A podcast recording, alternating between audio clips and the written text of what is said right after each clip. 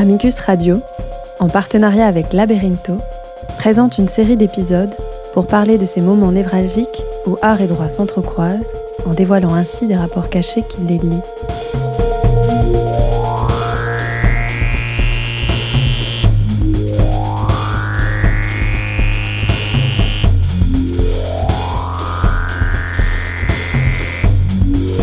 Ce que le droit nous apprend de l'art, ce que l'art nous apprend du droit, et ses rapports de pouvoir voilés et implicites.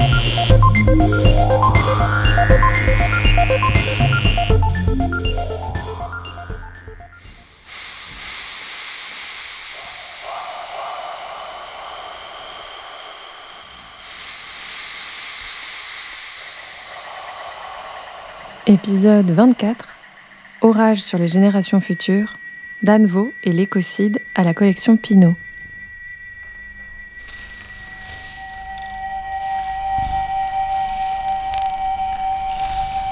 Deuxième épisode d'une série de 5 sur art, droit et écologie.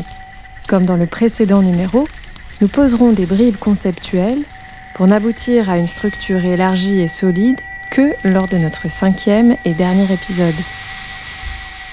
Dans le précédent et premier épisode de cette mini-série, Magali Lafourcade, magistrate et secrétaire générale de la Commission nationale consultative des droits de l'homme, nous a offert un ensemble d'éléments parmi lesquels nous n'avons présenté qu'une petite sélection. Dans ce second épisode, nous présenterons la notion d'écocide, énoncée par Magali dans le panorama général qu'elle nous a offert sur notre thématique. Nous confronterons cette notion à l'œuvre Tropéalum que Danvo a présentée dans l'exposition Avant l'orage à la Bourse de commerce collection Pinot. Finalement, nous inviterons Sonia Jenny Wagner pour aller plus loin dans la compréhension de ce concept. Dans notre prochain épisode, nous explorerons avec elle la notion de droit des générations futures, notion qui semble s'imposer comme instrument commun à tous les modes d'action du droit de l'environnement que nous avons rencontrés lors de notre recherche.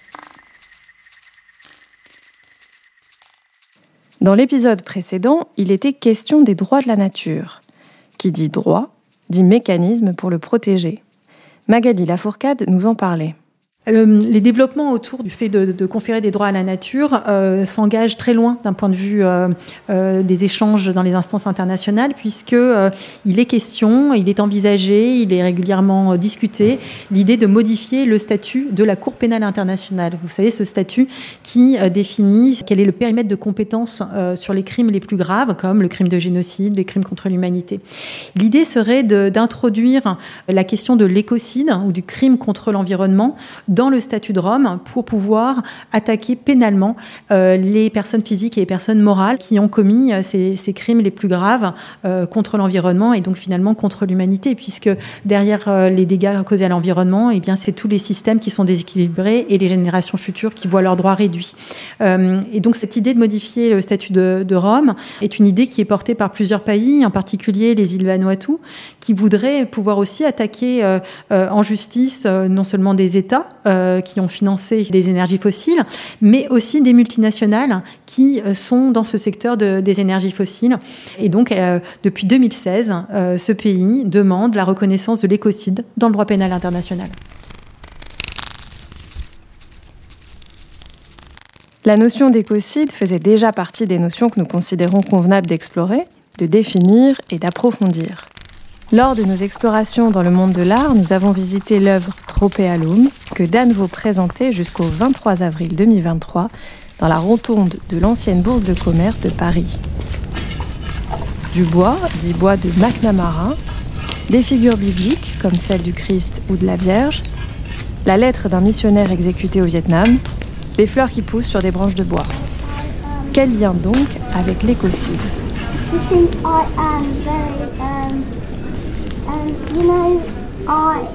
Dans une prise de son de l'ambiance de cet espace à l'acoustique particulière, nous sommes tombés, par hasard, sur la parole éclairante de Claire Boyer, guide conférencière et médiatrice à la Bourse de commerce Pinot Collection. Elle nous a éclairé sur cette œuvre composite et complexe de Danvo qui nous pousse à sortir du binarisme et nous incite à accepter le fait d'être dépassé et ignorant, en d'autres mots, qui nous immerge dans le principe de complexité et de faillibilité. Après nous avoir nourri d'une multiplicité d'éléments même opposites qui coexistent dans l'œuvre, elle nous expliquait que Dan avait fui le Vietnam, principalement parce que sa famille était persécutée par le régime communiste en raison de leur catholicisme, et nous a parlé d'une lettre qu'un prêtre catholique français a écrit la veille de son exécution, qui a été recopiée par le père de Danvo et présentée dans l'exposition. Parmi les éléments constitutifs de la présentation de cette lettre, il y a le bois, euh, non pas l'essence, mais la provenance du bois qui encadre la lettre, s'il est huilé. C'est la même provenance que ce bois-là et que les bois des capucins. Ce bois, c'est du bois dit McNamara. Donc, c'est du noyer en particulier, mais McNamara, en fait, Robert McNamara, c'est le ministre américain de la Défense qui a orchestré la guerre du Vietnam et qui surtout a orchestré l'épandage massif des herbicides euh, qu'ils ont envoyés au Vietnam. Donc on connaît, je connaissais comme ça le l'agent orange. En fait, ils ont déforesté le Vietnam pour débusquer les combattants dans la jungle et pour affamer les populations aussi euh, au passage. Donc en fait, ils ont euh, le mot écocide, en fait, le terme écocide est, né du constat de ce que l'armée américaine avait fait là-bas. Au Vietnam, il faut aller à plus de 30 mètres sous le sol, euh, enfin sous la terre, pour aller trouver de la terre encore un peu saine.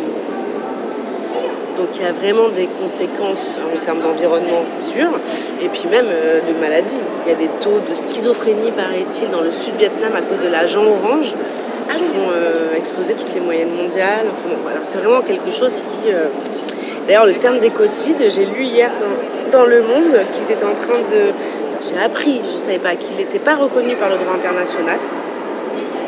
Et que là, l'Ukraine est en train euh, d'essayer de, le faire reconnaître parce qu'eux-mêmes, ils se retrouvent dans une situation, non pas déforestation avec des produits, mais tous les produits des munitions, les, le fer, le machin, tout ça. Écocide donc. C'est ainsi devenu un concept incontournable pour traiter notre thématique. Mais avant de regarder plus en détail, écoutons la suite pour enrichir notre connaissance sur l'intégration de cette notion dans l'œuvre de Danvo. Bon, le fils de Robert McNamara, donc il s'appelle Craig McNamara, et lui, un peu en réaction au crime de son père, euh, il est très investi dans la reforestation. Et donc il plante des forêts, les entretient, etc. etc. Mais partout, pas, Vietnam, hein, Californie, euh, euh, Canada, etc. Il est tombé un jour sur le travail de Danvo, se sont rencontrés, s'entendent bien, et Craig McNamara a offert du bois issu de ses forêts à Danvo. Danvo fait pousser la vie dans ces bois-là. L'œuvre de Danvo nous sort de la polarité dans laquelle d'un côté, il y aurait les Vietnamiens victimes d'atrocités, dont l'agent orange, donc d'un écocide, et de l'autre, les méchants nord-américains, dont McNamara et sa famille, tous des simples destructeurs de la planète. Danvo introduit ce bois via le matériel constitutif de l'infrastructure de son installation et à travers l'encadrement d'une lettre. Écoutons-en un peu plus sur l'imbrication de cette lettre écrite en 1861 élément clé d'interprétation de cette installation de l'artiste vietnamien. C'est euh, de Théophane Vénard et qui écrit à son père. Donc là on remonte l'histoire en fait du Vietnam avant même la colonisation française. Et on est là euh, au moment où les Français envoient des euh, missionnaires, des prêtres, pour préparer un peu le terrain de la colonisation. Alors là, en fait, il nous parle de plusieurs choses en même temps, euh, La première chose qu'on fait, ces prêtres, c'est de réunir tout le monde sous une espèce de langue la plus commune possible de toutes les peuplades, mais surtout euh, derrière un alphabet commun. Donc, ils vont transmettre l'alphabet qu'ils connaissent, c'est-à-dire l'alphabet latin. déjà au Vietnam, on écrit maintenant avec des A, des B, des C. Première étrangeté. Le mot qui revient souvent dans son travail, c'est hybridation. Et on voit dans l'histoire du Vietnam comment il a poussé ça.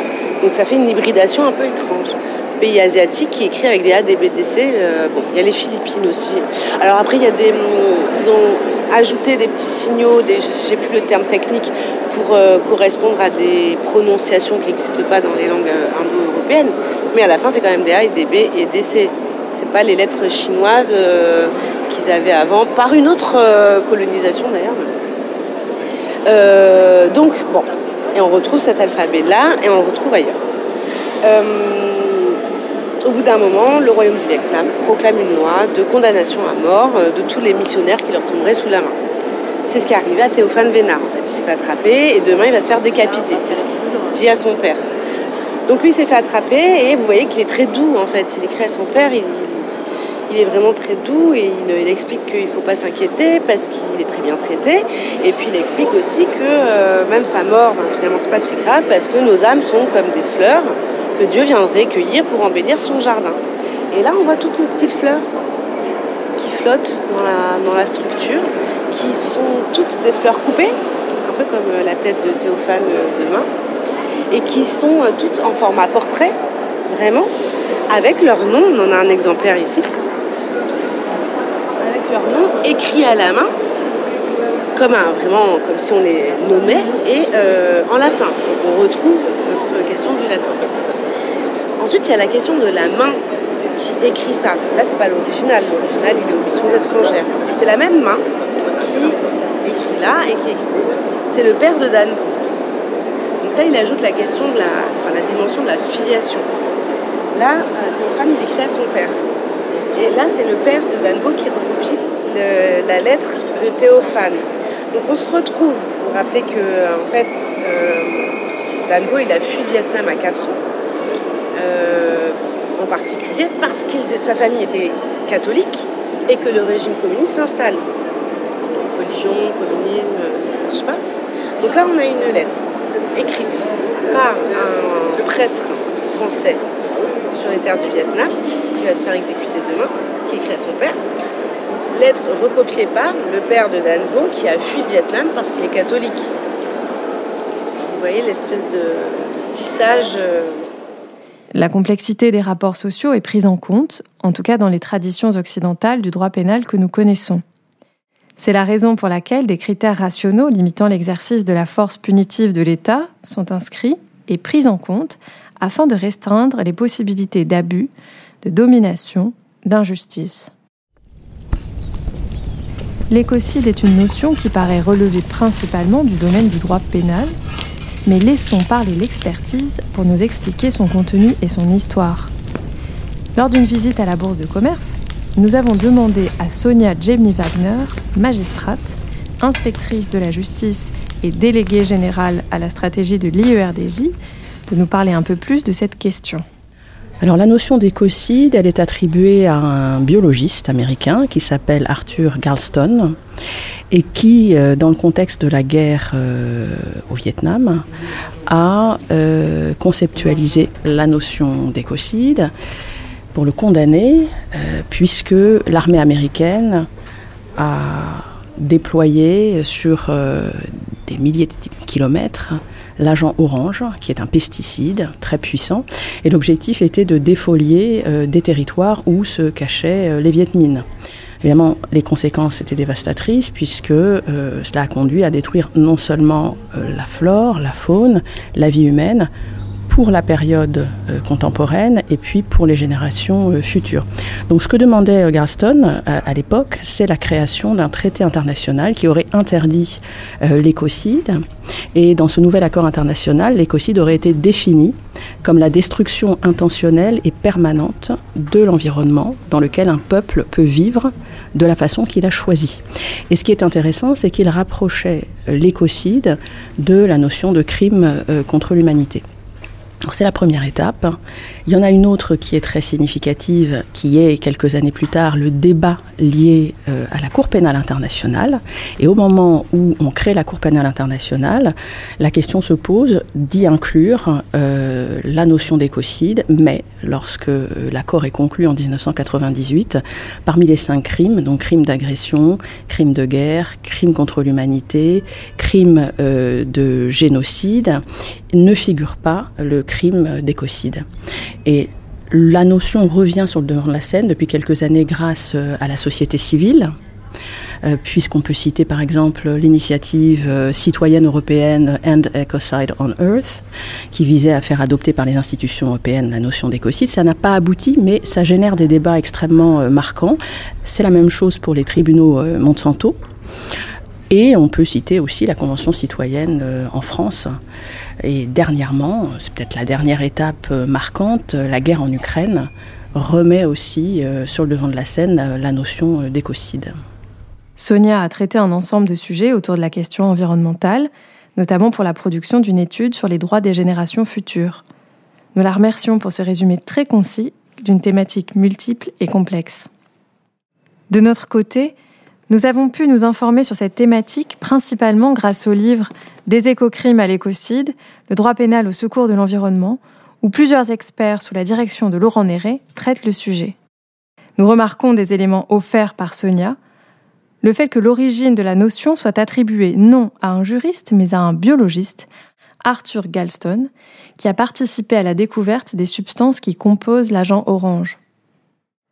En ce qui concerne l'application de l'écocide comme type pénal dans le cas de la guerre en Ukraine évoquée par Claire Boyer, Sonia Jamie Wagner nous explique. L'Ukraine, euh, malheureusement, euh, elle essuie les plâtres, hein, si je puis dire. Euh, elle subit ce que d'autres pays ont subi, évidemment, le fait que la guerre crée des destructions environnementales par elle-même. Euh, par définition, la guerre détruit. Et en plus, euh, ici, euh, il semble que l'environnement est utilisé comme une arme. La destruction de l'environnement est utilisée comme une arme. La difficulté, c'est que, notamment si le statut de la Cour pénale internationale est modifié, il est probable que ça ne concerne pas forcément directement l'Ukraine. alors, il y a d'autres moyens de prendre en compte les crimes environnementaux qui sont commis en Ukraine. Euh, un des moyens, c'est de considérer que euh, les crimes existants, je mentionnais par exemple le crime de guerre, voire celui de génocide, puissent être utilisés en lien avec l'environnement. Donc on utilise des définitions existantes et on les étend. Mais le crime d'écocide en lui-même, sauf à considérer, alors là on revient bien en arrière avec Nuremberg, etc., à ce qu'il soit euh, rétroactif, ça ne s'appliquera pas à l'Ukraine. La preuve de mesure faite par les acteurs du droit international est une démonstration du respect des principes généraux du droit pénal. En effet, il pourrait être très convenable pour l'une des parties opposées de créer et appliquer un type pénal ex nihilo en faisant une instrumentalisation de cet outil pour exercer pression, contrôle et pouvoir punitif. Néanmoins, Rompre avec des principes comme la non-rétroactivité des normes serait une question délicate qui traînerait la légitimité du droit pénal en question sur des terrains dangereux et pourrait ouvrir des brèches concernant les garanties démocratiques de contrôle du pouvoir, particulièrement de celui des États. En revanche, l'évidence du besoin de contrer ce type d'attaque et de dissuader les acteurs de ce type d'action pousse les États et les organismes internationaux à faire avancer le droit et à modifier des législations pour obtenir ses effets. Le droit peut avoir du retard, mais sa mobilité garantit la légitimité des acteurs qui le produisent. Être attentif à ce que les acteurs extérieurs au monde juridique proposent paraît également une bonne attitude. Toute institution qui aurait écouté Galston et son entourage serait aujourd'hui équipée juridiquement pour contrer certaines situations comme celle liée à la guerre en Ukraine. Mais le droit est aussi la voie du pouvoir.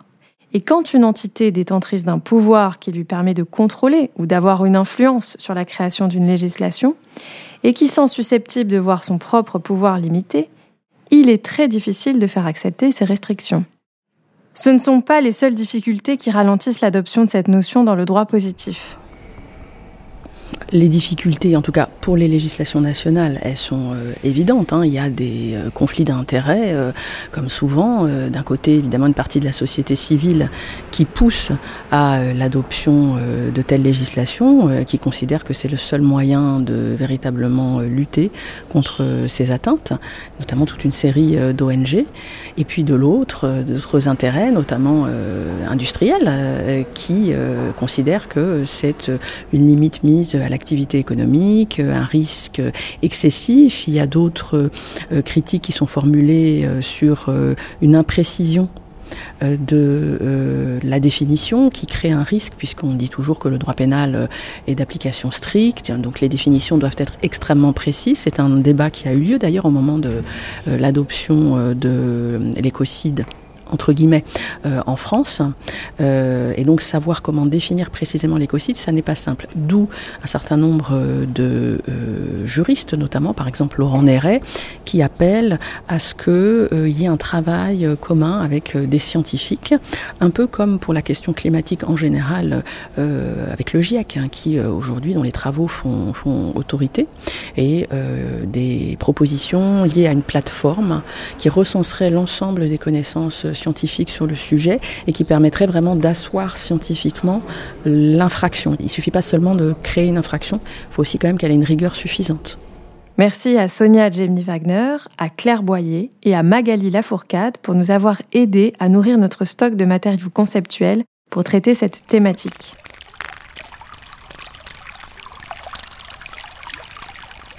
Dans cet épisode, pas de confrontation juridique autour d'une œuvre ou d'un artiste, mais la présence d'une notion à vocation juridique dans le décryptage d'une œuvre.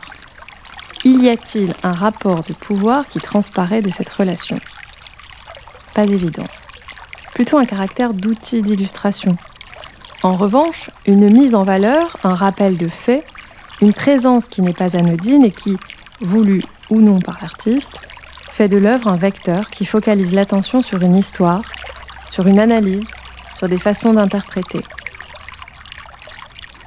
Dans le prochain épisode, Droit des générations futures et Hicham Berada avec Nicolas Xavier Ferrand. C'était L'Art au Parloir, un podcast proposé par Amicus Radio en partenariat avec Laberinto, réalisé par Léobardo Arango et Léa de Lyon. Si vous aimez ce podcast, abonnez-vous et suivez-nous sur les réseaux sociaux.